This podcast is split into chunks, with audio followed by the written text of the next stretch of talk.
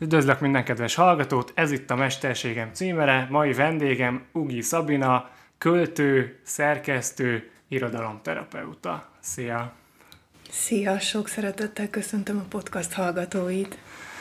Szabinával az előbb arról beszéltünk, hogy a 70-es évek interjúi mennyivel lassabbak, mint a mai interjúk, és hogy ő nagyon szereti ennek a tempóját. Erről tudnál valamit mesélni? Miért van ez? Hát nem csak a tempóját szeretem, hanem, ö, hanem a, a lassúságát, az egymásra való odafigyelést, a csöndeket, tehát most már, ha meghallgatsz például egy podcastot, vagy egy, egy, egy beszélgetést, vagy egy interjút, akkor szinte már kínos, vagy olyan zavaró, hogy miért állt be mondjuk egy pillanatnyi csönd a beszélgetésben, mert hogy akkor az olyan ciki, hogy elakadt a, az interjú alany, mi kínos csendszünet. Kínos csend, tehát hogy valam, valahogy a csöndhöz ilyen kínosságot ö, társítunk, holott ö, szerintem az egyik legfontosabb dolog a csönd egy beszélgetésben. De ezt nem csak a, a hétköznapok során szeretem megélni, hanem a terápiában is. Például nálam nagyon fontos része van a csöndeknek. Mert hogy te irodalomterapeutaként segítesz embereken az irodalom, illetve az irodalmi művek segítségével? Mes- mesélj erről, mi, mi, mi ez az irodalomterápia? Nagyon szép fogalmat alkottál erről, talán én se tudnám most így tíz óra után szebben megfogalmazni, de hogy alapvetően tényleg ez a lényeg, hogy irodalmi művek segítségével a, a csoportomnak hétről hétre próbálok segítséget, szempontokat adni az ő önismeretüknek a fejlesztéséhez. Pszichológus vagy? Sajnos nem. Pszichológusnak készültem még az érettségi után, és aztán nagy-nagy bánatomra akkor nem vettek föl. És utólag most már azt gondolom, hogy talán ez, ez nem is baj, mert akkor egy évet kihagytam, és az ELTE magyar előkészítőire jártam föl Somlóról minden hétvégén, és akkor tulajdonképpen az akkori tanárnőnk Molnár Krisztina nem volt ez kimondva, de így utólag én azt gondolom, hogy ő irodalomterápiás szemléletű órákat tartott. Tehát nagyon profin átadta az órai anyagot, de egyébként reggel 8-tól délután 4-ig egy-egy irodalmi műről beszélgettünk, és nem úgy, ahogy én azt a gimnáziumban megszoktam. Tehát nem irodalomtörténetet tanított, hanem azt mutatta meg, hogy hogyan tudsz te a saját 18, 17, 19 éves fejeddel önmagadra találni egy-egy irodalmi műben. És ez, ez valami hihetetlenül izgalmas volt akkor, és én akkor el is döntöttem, hogy csodát leszek én pszichológus, amikor itt van az irodalom, ami ennyire izgalmas kulcsot tud adni önmagam megismeréséhez. Nem veszélyes ez a, a kuncsaftok szemszögéből? Tehát, hogy itt van egy nem szakképzett pszichológus, aki életvezetési tanácsot ad, tanácsot adsz, vagy, vagy, csak, vagy csak feldolgoztak egy szöveget? Akkor kettőt kérdezek. Adsz egy tanácsot, illetve mit gondolsz erről? Veszélyes-e, hogy ne haragudj, egy kontár ilyen téren szól bele, de nem tudom, hogy beleszólsz uh-huh. az érzéseibe, gondolataiba. Nagyon fontos ö, problémát hoztál be, és... Ö, Vagy mit gondolnak rólatok pszichológusok? Mert, mert ha meghallja valaki, hogy terapeuta, akkor egyből egy, nem tudom, pszichiáterre vagy pszichológusra gondol, nem egy bölcsészre. Igen, hát ezért hozták létre a kuruzsló törvényt is, annak idején, ugye ezt így emlegetik, hmm. hogy, hogy ki tudják szűrni, hogy például azok az emberek, akik nem rendelkeznek megfelelő képességgel, ne osztogassanak például tanácsot. Tehát mindannyiunknak megvannak a, a határai, és én irodalomterapeutaként nem foglalkozhatok beteg, úgymond lelki beteg emberekkel, aki mondjuk komoly pszichológusi vagy pszichiáteri segítségre szorul. Tehát én például pont ezért úgy védem be magamat, hogy a jelentkezők neki kell tölteni egy kérdőívet, és az, akinek például az elmúlt időszakban súlyos traumája volt, vagy pszichológus is támogatásra szorul, akkor az kizáró tényező lehet. Ettől függetlenül például az én csoportjaimba nem egy, nem kettő olyan ember jár, aki pszichológussal együtt dolgozik, vagy akinek a pszichológusa küldi el hozzám a csoportba a kliensét. Ja, egyfajta kiegészítő. Mm. Mert hogy például az ő fejlődésében, az ő mondjuk szociális elakadásában egy csoportmunka rengeteget tud segíteni. De volt már olyan ember, akinek azt kellett mondanom, hogy nem, nem egy, nem kettő, mert, mert láttam azt, hogy ő most ebben a csoportban nem tudna fejlődni, sőt a csoportnak is gátló tényező lehetne. Tehát valóban látni kell a saját határainkat irodalomterapeutaként is, és, és tudni kell nemet mondani. Úgyhogy a, a kóklerség ilyen szempontból ö,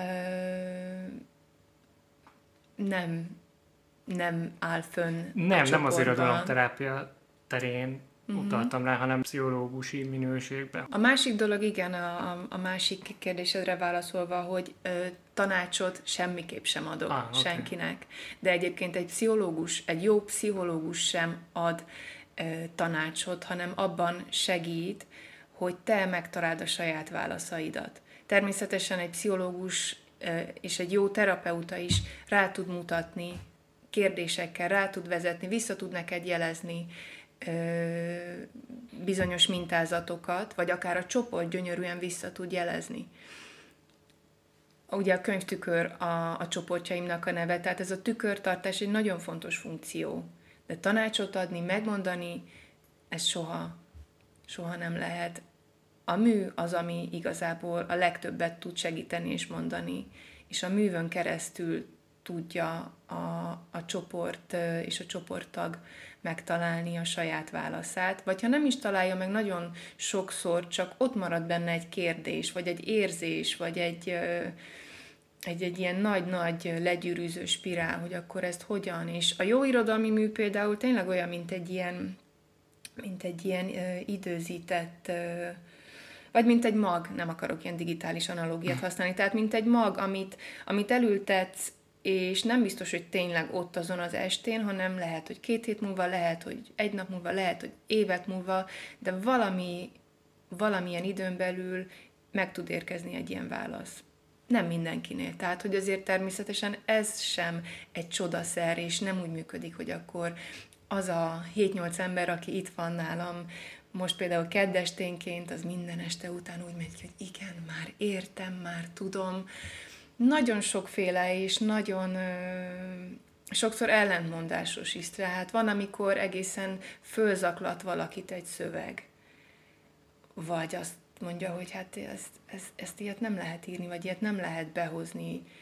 És azt gondolom, hogy minden érzés nagyon árulkodó, és nagyon fontos, és ezt mindig ki is hangsúlyozom, kicsit ez már ilyen szállóige is a csoportjaimon belül, hogy nincs rossz érzés, csak a meg nem élt érzés. És én nagyon örülök, amikor valaki kifejezi a dühét, a haragját, az unalmát, tehát ez tényleg nem arról szól feltétlenül, hogy itt vagyunk, és jól érezzük magunkat, és tehát, hogy nem, ez, ez, ez egy hullámvasút. És ez hogy néz ki, hogy csoporttagjai ugyanazt a szöveget olvassák, feltétlenül attól, hogy ki milyen gondokkal küzd, vagy, vagy mindenki más szöveget kap? Uh-huh. Tematikus csoportjaim vannak, tehát a mostani csoport például az életciklusok csoportja, ahol a születéstől egészen a halálig, tíz alkalmon keresztül elsősorban a, az Eriksoni életciklus beosztásokra hagyatkozva, ami ugye mondjuk 8 életciklust határozott meg, én 10-re húztam ezt szét, az életközépi érett felnőtt korszakaszát kihúztam három alkalomra, mert azért a jelentkezők többsége 35 pluszos, és azt gondolom, hogy azért épp ezért nekik ez az időszak az igazán érdekes. Szóval, hogy az életciklusok csoportba már ugye a csoportra való jelentkezéskor azért én eléggé igyekszem konkrétan leírni, hogy akkor mivel is fogunk foglalkozni. És az, akit ez a tematika megszólít, tehát az, akit érdekel, hogy a születéstől a halálunkig milyen, milyen, milyen éve, milyen problémái, milyen akár fejlődési vagy tanulási lehetőségei vannak az életünknek, az jelentkezik. És akkor, ahogy említettem, mindig van egy, egy kérdőív, akár egy beszélgetés is, hogyha az illetőnek például van pszichológusa, akkor sokszor egyeztetek a pszichológussal is, és akár még a terápia közben is egyeztetek a pszichológussal.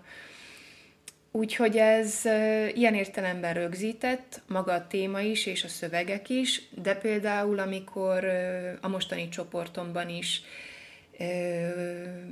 éreztem, hogy van egy bizonyos probléma, amivel már a, a következő szöveg kapcsán ö, megint csak foglalkoznánk, és azt talán most jobb lenne ö, nem tovább mélyíteni, akkor választok egy másik szöveget. Tehát ilyen értelemben van egy rögzítés is. Ö, van egy rögtönzés is, nem uh-huh. rögzítés, rögtönzés is. Nem tudom, hogy ehhez Freud például mit szólna, de hogy igen, rögtönzés.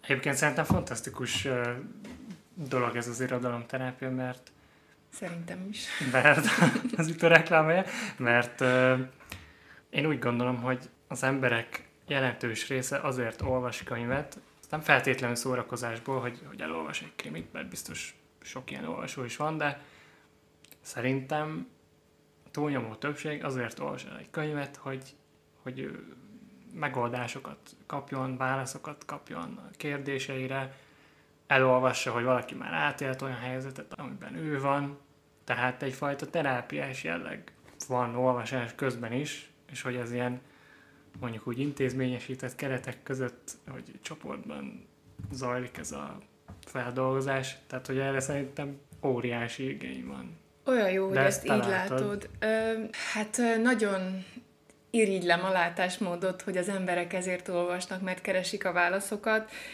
Én... Hát egy nagy része. Nem tudom, hogy az emberek miért olvasnak. Borúsabb napjaimon azt gondolom, hogy az emberek elalváshoz olvasnak műveket, és, és nem éppen a, a válaszok megtalálása miatt. Aztán, aztán amikor meg meg jobb napjaim vannak, akkor igen, én is azt hiszem, hogy igen, az emberek igenis keresik a válaszokat, és, és, és a világ jó irányba megy, Szóval, szóval nem tudom.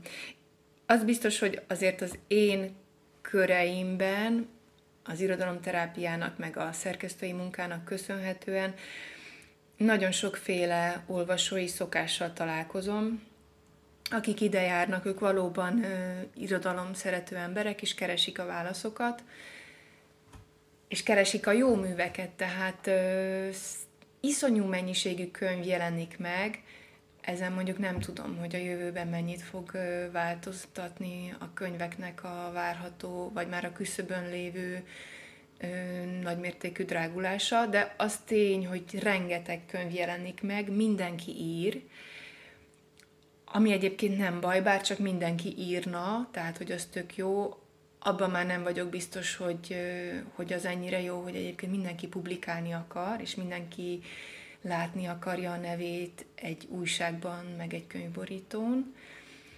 Mm. Miért nem jó? Hát, tehát, hogy ugye szerkesztő is vagyok, és én azt gondolom, hogy például egy gyerekkönyvkiadónál vagyok szerkesztő, és a világ legszebb dolga, amikor például megszületik a gyereked, vagy nagymama leszel, vagy nagypapa, és mesélni kezdesz a, a kisgyerekednek. Tehát, hogy ez a világ legszebb dolga, ami történhet. És itt, és itt azt gondolom, hogy meg kéne tudni állni. De nem, mert hogy bekapcsol, nem tudom mi, a narcizmus, az ego, a, a nem tudom milyen, milyen vágyak, és az ember azt gondolja, hogy akkor azok a versek, amiket, vagy azok a mesék, amiket ő megírt a kisunokájának, azt minden gyereknek Magyarországon el kéne olvasnia, mert ezek annyira nagyszerűek. És nem ezek a versek, vagy mesék ö, egyébként nagyszerűek, abban a közegben, ahol ezek megszületnek, de hogy nagyon nehéz elmagyarázni aztán azt, hogy ez a versike vagy mese miért nem tud megjelenni. Én szerkesztőként életemben nem bánt, tehát hogy korábban én életemben nem bántottam meg ennyi embert, mint szerkesztőként. Azt hinni, az ember nyugis műfaj erre. Nagyon izgalmas és nagyon érdekes világ ez a szerkesztői világ, tehát egyrészt egy nagyon letagadott szakma, és az emberek nem igazán tudják, hogy ez, ez micsoda, meg hát te csak úgy akkor, nem tudom, a korrektor programot használod, és akkor kiavítod a veszélybe.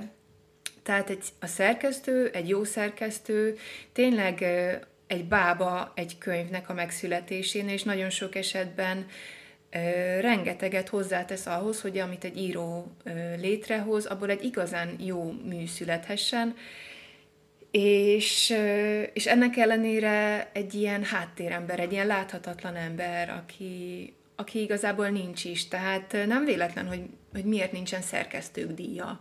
Tehát van... Hát meg egyet nem tudunk említeni. Nem, írókat tudunk, szerkesztő. Igen, hát, igen. de egyébként akkor vagy jó szerkesztő, hogyha tényleg nem jut eszébe senkinek, hogy, hogy akkor ki szerkesztette ezt a könyvet. Hát ezt átlapozzuk. Igen. Vagy hát a, a vehemensebb olvasók beírnak, és egyébként tök jó, amikor beírnak, mert van, okay. amit te szerkesztőként nem veszel észre, és, és akkor tök igazuk van. Tehát ez egy, ez egy jó dolog, és nem kell ezen... Volt egy veszőhiba? Nem, mit tudom én, egy, egy szereplőnek a neve, ö, rosszul szerepel. Tehát, hogy ezek, ezek nagyon hasznosak, és hogy szerkesztőként sem vagy tévedhetetlen, mert nagyon sokszor a te... te feladatod? A micsoda? Hát, hogy a szereplő neve. Hogy Persze, az is. Nem a lektoré? Nem, nem. Tehát ami kijön könyv, az a te felelősséged.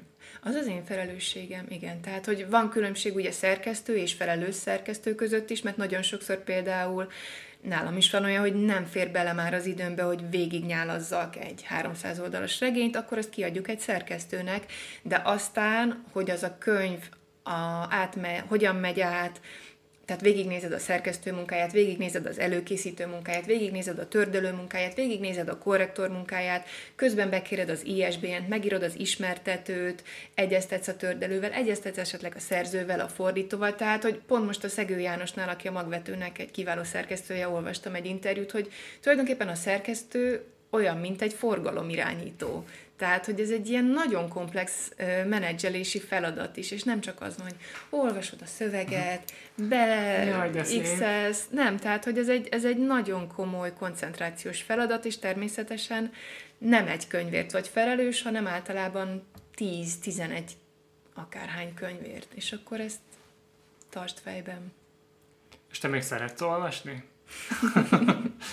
ez egy nagyon jó kérdés imádok olvasni. Én ezért hagytam abba például a kritika meg a recenzió, recenzióírást, mert az annyira átállította az agyamat arra, hogy, hogy akkor keressük ezt, azt, és mit emelnék ki, és stb. Hogy, hogy úgy voltam vele, hogy már nem tudok élvezetből olvasni.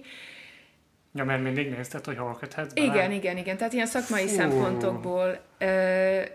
És, és most is ott van bennem például ez a szerkesztő szem, de ezt most már sokkal inkább ki tudom kapcsolni, meg azért én gyerekkönyveket szerkeztek, és, és itt a szabadidőmben nagyon szeretem a meséket, és mondjuk meseterapeuta is vagyok, és rendszeresen olvasok meséket, nem csak terápiás célral, hanem mert egyszerűen imádom. De ki tudom kapcsolni. Ki tudom kapcsolni? Nem tudom, látod, hogy teljesen ki tudom-e kapcsolni, mert rögtön bekapcsol egyébként, hogy ú, ezt a mesét, vagy ezt a történetet, ezt a novellát, mihez tudnám hozzákötni. Tehát, Mármint most, a tere. Igen, igen, igen, igen, tehát, hogy megkövetem magam, van, amik nem tudom ezt kikapcsolni, de, de tudom élvezni, és ez egy nagyon fontos, hogy, hogy, hogy be tudok ide feküdni, vagy ki tudok feküdni a, a függőágyba, és tudom élvezni az olvasást, és nekem nagyon-nagyon fontos, ahhoz, hogy jól legyek, az olvasás, a jó könyveknek az olvasása, tehát amikor rosszat olvasok, akkor nagyon mérges vagyok, hogy itt rabolják az időmet. Mikor hagyod abban a rossz könyvet? Első oldal után, vagy végigolvasod böcsületből? Mm, hát azért... Vagy így adsz neki egy 30 oldalt, és nagyon most már tényleg elég. Hát még ennél is, ennél is, nem is tudom, önsanyargatóbb vagyok, tehát, hogy azért így a száz oldalig el szoktam menni, és aztán aztán, aztán abba hagyom. Úgyhogy... Úgy, és, igen. és ügyesen válogatsz? Jó könyveket fogsz ki, vagy változó? Elég intuitív hogy választasz, hogy választasz új könyvet? Hát az az igazság, hogy van nem egy... Nem terápiára, hanem kikapcsolódás. Igen. Az az igazság, hogy van egy ilyen nagyon hosszú olvasmánylistám, amit így az évek alatt tudod, ez olyan, mint a, a hólabda, hogy így elindulsz, és akkor ab, abban a könyvben hivatkozik valamire, akkor azt fölírod magadnak, hogy ezt is milyen jó lenne, és akkor ez így folyamatosan ö, gyűlik, gyűlik, gyűlik, meg hát ö, azt nagyon-nagyon örülök, amikor például ajándékba kapok egy-egy szerzőtől vagy baráttól könyvet, akkor az, az természetesen mindig prioritást élvez, és akkor ö, azzal kezdem, vagy az így beékelődik és beelőz több másik könyvet. Úgyhogy, de figyelem az újdonságokat is, tehát hogy most is például nagyon várom a könyvhetet. Ezt azt akartam kérdezni, van könyv konkrétan, amit vársz? Hát most például nagyon várom a Szőcs Petra barátnőmnek a, a kötetét, úgyhogy most lesz majd a bemutatója, tehát arra mindenképp szeretnék menni. Mennyire nagy család ez a kortás magyar irodalom, hogy így a Parti Nagy Lajossal, meg a Nádasdi Ádámmal összejártak verseket írni, együtt jártak kocsmázni a Jurányiba, vagy így mindenki egy különálló sejt, semmit nem tud a másikról, vagy, vagy hogy így mennyire, mennyire van osztály jellege? Én csak a magam nevében tudok beszélni, tehát én eléggé kivonultam az irodalmi életből, Költőként, íróként én egy eléggé marginális pozícióban látom magam, mert ö, volt, volt egy időszak, amikor aktívabban eljártam irodalmi estekre, beszélgetésekre, ö, volt egy-két szorosabb barátságom, tehát ez, ez, ez alatt azt értem, hogy házi bulik, összejövések, sírva, verset felolvasós összejövetelek. Tehát, hogy volt ennek egy nagyon romantikus és, és úgymond ilyen, ahogy talán elképzelik az emberek a költőket így egymás közt. Tehát megvolt ez a része, nagyon örülök, hogy... Hát, mint a, a legendák a nyugatosokról, hogy a centrába szogattak, és akkor tudom. Igen, tehát, hogy nekünk is megvoltak ezek a helyeink, vagy ezek a lakásaink, bizonyos központi embereknél, akiknél általában voltak összejövetelek, meg Chad Baker, meg mondom mindenféle felolvasás, meg a saját szövegeknek a megosztása, de egy idő után én nem tudtam már benne lenni ebben az önposzt, önpusztító... Mert ez önpusztító? Igen, tehát hogy azért ennek van egy ez Egy jár. zúzósabb része is, igen. Igen. Itt a csend. Itt a csend, megérkeztünk a csendbe. Mert és mindenki anél, elképzeli igen. a csapatos uh-huh. bulika. Mert anélkül nem, nem írhat valaki ott, hogy nem pusztítana. Dehogy nem. nem. Nem ezt mondtam, hogy a, a jóírás feltétele a, a nem tudom, a lerészegedés, meg a, az elbutulás. Akkor nem is a jóírás, de hogy az írás. Az, tehát, hogy mi a, hogy a... Hát nem mondtad, hogy már nem tudtál. Igen, de hogy nem ettől ö, vagyok. Nem tudtad folytatni az önpusztítást. Igen, tehát, de hogy nem ettől vagyok, vagy voltam, vagy leszek író, vagy költő. Hogy tudom, tudom, csak hogy ez a közeg, ez önpusztító volt. Egyrészt önpusztító, másrészt én a, a nem is, talán a pusztulás nem jó szó, de hogy... Ezek ilyen kellemes szavak. Igen, tehát hogy jó, igen, van ennek sokszor, nem minden esetben, de láttam elég közelről ennek az önpusztító, önfelemésztő oldalát is. És... De mi alkoholizmus, drogok? Vagy mi? Van ilyen is, de hogy nem így kell elképzelni egy, egy költőkör. Én így képzelem, mert szívják uh, um, lánctalányosként a cigit, nem tudom, alkattól függően alkoholválasztás. Van ilyen is, nagyon sokféle van. Van a nem szeretem ezeket a, a sztereotípiákat, tehát nagyon sokféle ugyanígy a, a költő a költőklán, vagy a, a költők világa. Nem, nem tudom igazából, hogy milyen. Én láttam ezt is, uh-huh. láttam mást is, láttam nagyon rendezett embereket, de mondjuk így a, a 20, nem tudom, két éves koromtól 26 éves koromig inkább ezt a, ezt a, ezt a súlyosabb, szomorúbb részét láttam, és aztán én kimentem Szicíliába is, hogy ott azért a, az életörömnek, meg az életigenlésnek egy elég erős oldalával ismerkedtem meg, és nagyon elvitt más irányba, de ettől függetlenül én ezeket az embereket ugyanúgy tisztelem, ugyanúgy szeretem, nem járunk már össze, és, és nekem ez így jó, én nagyon csendesen és visszavonultan élek, talán túlságosan is. Mesélj, mesélj mint költő, uh-huh. még írsz verseket? Képzeld el, hogy írok, tehát, hogy ez annyira... A, a, azt gondoltam egy-két évvel ezelőtt, hogy én már soha nem fogok írni, és az utóbbi időben újra elkezdtem írni, és például most szombaton volt egy egész napom arra, hogy írjak. Na. És hogy ez egy akkora fantasztikus luxusérzés, hogy azóta is így fülig ér a szám, mert hogy nem kellett sehová mennem, nem jött senki, és hogy volt tényleg egy egész napom, öt órán keresztül például egy ekkora versen, egy ilyen 30 sornyi vers fölött ültem, és azt vettem észre, hogy így reggel 7 óra körül leülök, és, és ott van már dél. És így elszállt az az 5 óra. És csak újra és újra uh, olvastam a vers, én hangosan, hangosan írok, hangosan olvasok, tehát újra és újra uh, mentem sorról sorra, és, és ez egy fantasztikus élmény volt, mert már nagyon rég nem volt ilyen, és pont az egyik költőbarátnőmnek fogalmaztam meg, hogy, hogy az írás visszahoz az életembe.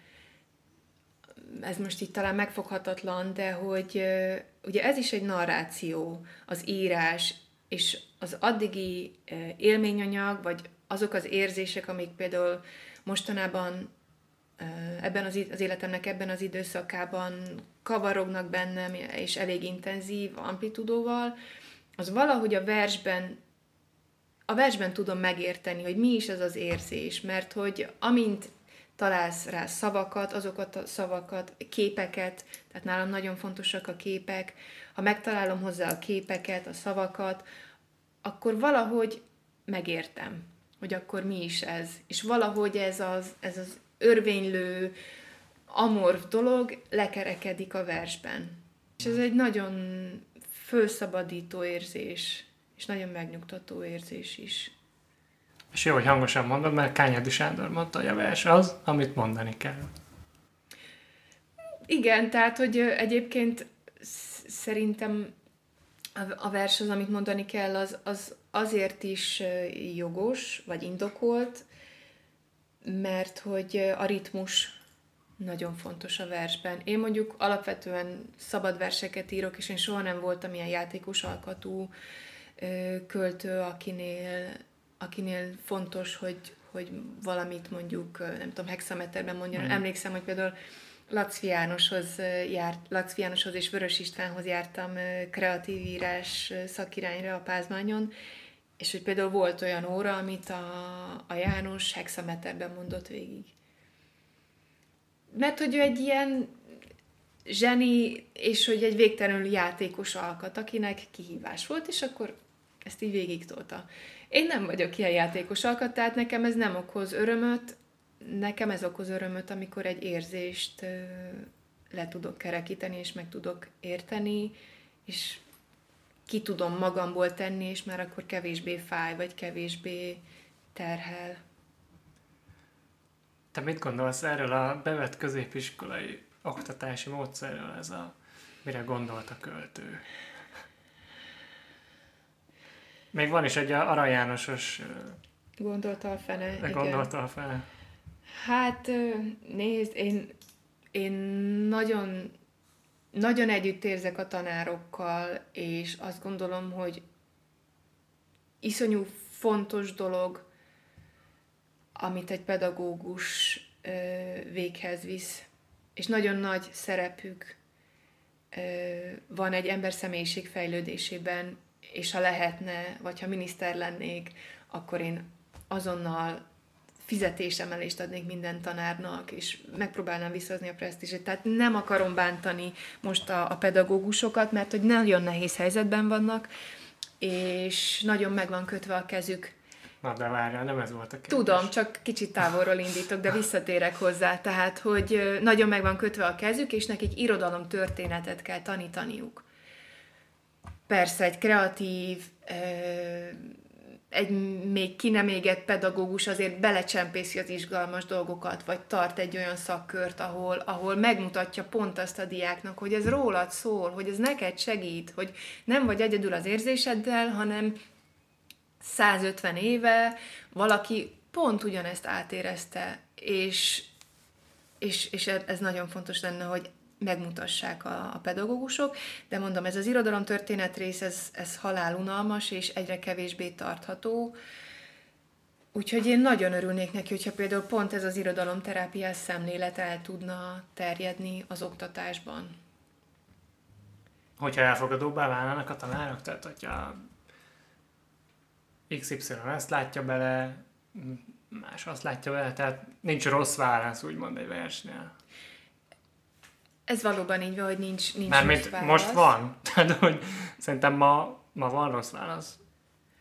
Igen. A, De akkor azt mondod, hogy jó pedagógus. lenne, hogy ha, ha nem lenne rossz válasz, hanem mindenki, amit belelát a versbe, akkor elismerően vicceltel. Talán akár ez is lehetett. Tehát, nem hogy, az, hogy nem, nem, nem a, a tanár... Akkor igen. hajnalban arra gondolt Hosztalány, hogy... Tehát, hogy ez az autoriter szerep, hogy én tudom, hogy egyébként én tudom, és én megmondom a költő, neked, és én megmondod neked. Mert szóval én ott ez, voltam ez a Logodi nem... utcában. Igen, és e- együtt ittam az abszintot a, a Kosztolányival. Szóval... Um, tehát ez az autoriter szerep, ez Meg ez meg is utáltatja egy életre szerintem az irodalmat sokakkal. Igen. Ez abszolút megutáltatja, de lásd... Ennek kapcsán most közben Nyugodtan. Veled megutáltatta a, a bölcsészkar az irodalmat, mert van egy barátom, aki elsősként, direkt azért, mert magyar szakra, mert ő imád olvasni, első végén nyáron találkoztunk, utál olvasni.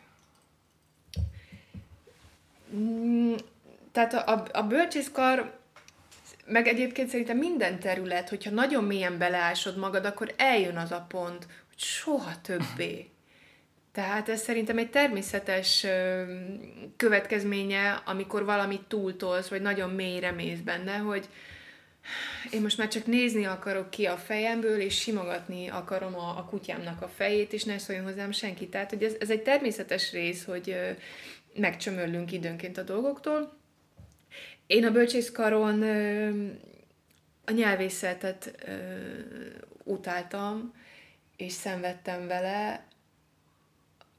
Ugye a Pázmány Péter Katolikus Egyetemre jártam, tehát nagyon sok volt a régi magyar irodalom, most attól sem jöttem igazán lázba. Ami nekem igazából a bölcsészkart jelentette, ez a Laci János és Vörös István féle kreatív írás. Tehát az akkor indult, még ez nem volt egy ilyen nagyon fölkapott dolog, 5-6-7 ember gyűlt össze egy szemináriumon, és akkor arra tényleg volt idő, hogy akkor másfél órán keresztül egy valakinek a szövegével foglalkozzunk, és az nagyon izgalmas volt, mert hogy én is egy tradicionális irodalomtörténet alapú vagy szemléletű gimnáziumban nőttem föl, Radnótinál megállt az élet, tehát nagyon más világ volt ez, meg hát ugye akkor kezdtem el én is a, a kortárs irodalommal megismerkedni. Az írás egy szubjektív műfaj. Most ha én írnék egy verset, és azt mondod, hogy ez rossz, én meg azt mondom, hogy te, hogy rossz, ez csodálatos. Akkor valaki igazságot tesz?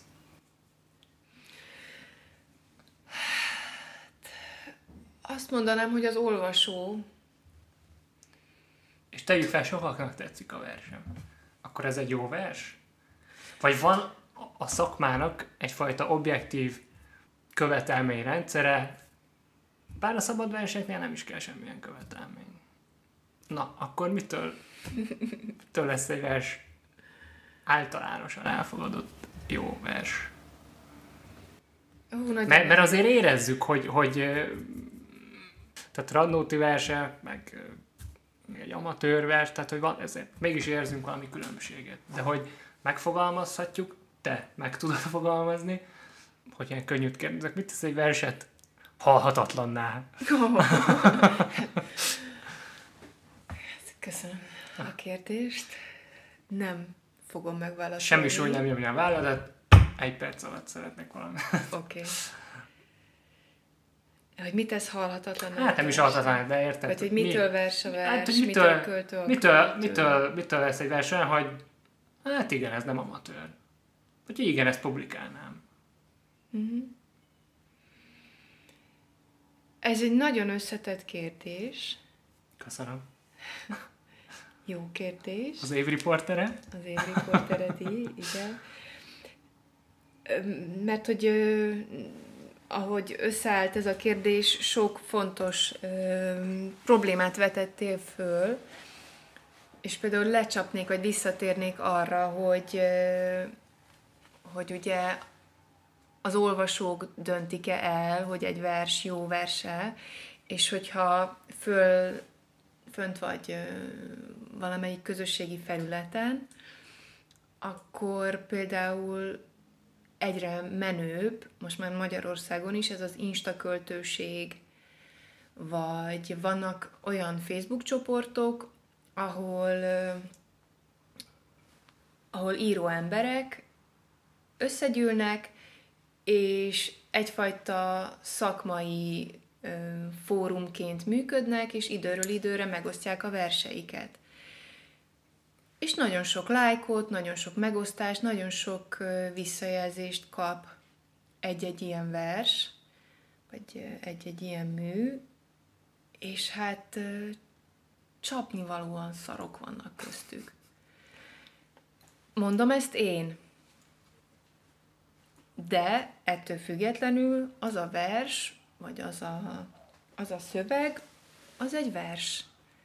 Mert a szerzője azzal a célral írta, hogy ő most ír egy verset. És én mondom, hogy ez rossz, nagyon sokan megmondják, hogy jó. És ez így van, jól. Tehát, hogy én nem vagyok egy kánonformáló ember, nagyon a múltba visszatekintve, vagy az irodalomkönyvek anyagát végignézve, ugye azért az egy nagyon tudatos, vagy egy nagyon összetett folyamat, hogy valaki hogyan kerül be ebbe az, az irodalmi kánonba, és hogyan lesz érettségi tétel. De ez nagyon sok irodalomhoz értő embernek a döntése és lecsapódása. És ugye látjuk azt, hogy például a, a kortárs tételeknél bekerülnek most élő, szuszogó, alkotó, evő-ivó költők akik ugyanúgy érettségi tételek, és van, aki azt mondja rá, hogy hát az egy kókler. Van, aki meg azt mondja rá, hogy úristen, hát ő a legfantasztikusabb valaki, ma szándékosan nem mondok. Tehát, hogy ez egy ugye nagyon élő és alakulóban lévő kánon, a kortás kánon. De nem azzal van a problémám, ha megosztó Igen. Egy, egy költő, hanem hogy vajon van-e valamilyen mm, követelményrendszer, mm aminek ha megfelel egy vers, akkor arra azt mondod, hogy ez, ez, uh-huh. ez, ez egy igazi vers. Én most csak a magam nevében Igen, tudom most beszélni. nyilván nem igen, tehát te alkotod a... Képviselem a magyar, igen, kortás igen. magyar irodalmi kánot. Én a magam nevében azt tudom neked mondani, hogy az a jó vers, amiről azt érzed, hogy azokat az örök témákat, amik azért eléggé limitáltak az életünkben, és eléggé közösek, meg tudja neked úgy fogalmazni, hogy, hogy, hogy nem közhelyes, hogy nem érzed azt, hogy ezt már ezerszer hallottam, hogy van benne valamilyen frissesség, és ugyanazt a témát, érzéscsomagot, problémát, ami kavarok benned, amit már esetleg másnál is olvastál ilyen-amolyan formában, egy újfajta köntösben. köntösben tudja neked megjeleníteni. Annak idején nekünk Lacvi János, akit nagyon szeretek a mai napig, mondta azt, hogy az őskorban a legszebb szerelmi vallomás az volt, hogy uff. Tudod? És hogy tulajdonképpen ez a szerelmi vallomás nagyon sokféle köntöst húzott magára és dobott el. És, és most már vannak olyan szavak, szófordulatok, képek, amiket, hogyha valaki leír, akkor azt mondom neki, hogy, hogy ezt már olvastuk, köszönjük, próbáld megtalálni a te képedet, a te, te hangodat, a te szófordulatodat, és ehhez viszont az kell, hogy olvas kortás költőket. Tehát ilyen értelemben van ennek egy, egy tanulható része, vagy egy, um, egy megfigyelhető része, vagy akár egy ilyen kánonhoz való igazolás, de hogy ez, tehát, hogy ez ugyanolyan, mint ahogy hogy a zenében is vannak áramlatok, vagy az öltözködésben is, tehát, hogy van ennek egy divatja, vagy nem tudom, mi erre a jó szó, amit, És amit manapság lehet mi dívik? Szerintem dívik talán ez a az állítástól, a dolgok kimondásától való félelem. Tehát az, amikor esetleg talán, de nem tudom, elmosódva szürke alkonyatban tál. Tehát, de, de ez hogy... tudatosan, vagy ez valami toporgás? Nézd, ez a, ez a korszellem szót használtuk az előbb, tehát, uh-huh. hogy ez a kornak a lecsapódása is, hogy egyébként mindannyian, akik itt élünk 2022-ben, rohadtul nem tudjuk, hogy mi van, hogy mi lesz, és ez a bizonytalanság tényleg kézzel tapintható. És nagyon furcsa lenne, hogyha egy költő, aki, aki, az, aki tényleg a, a létnek az ütőerén tartja a kezét, a, megmondaná neked a tutit. És mondjuk ilyen, nem tudom, ilyen válteszköltőként kinyilatkoztatna. Én azt látom, hogy ez a bizonytalanság, és a bizonytalanságnak a tudatos felvállalása például elég erősen jelen van a kortárs költészetben. Nagyon érzékeny emberekről van szó egyébként, tehát, hogy az önpusztítás sok esetben annyiból indokolt, és ezt az indokoltságot ugye most nagyon erősen idézőjelbe teszem, hogy van úgy, hogy akkorák az érzéseit, hogy, hogy nem tudod el, elcipelni, és kell valami eszköz, ami ezt tompítja. Tehát van úgy, hogy igen, az ember nem megy el terápiába, hogy mondjuk egy terapeuta legyen ott mellette és segítse és tartsa meg, hanem... Hanem a pultos a terapeuta. Hanem a pultos.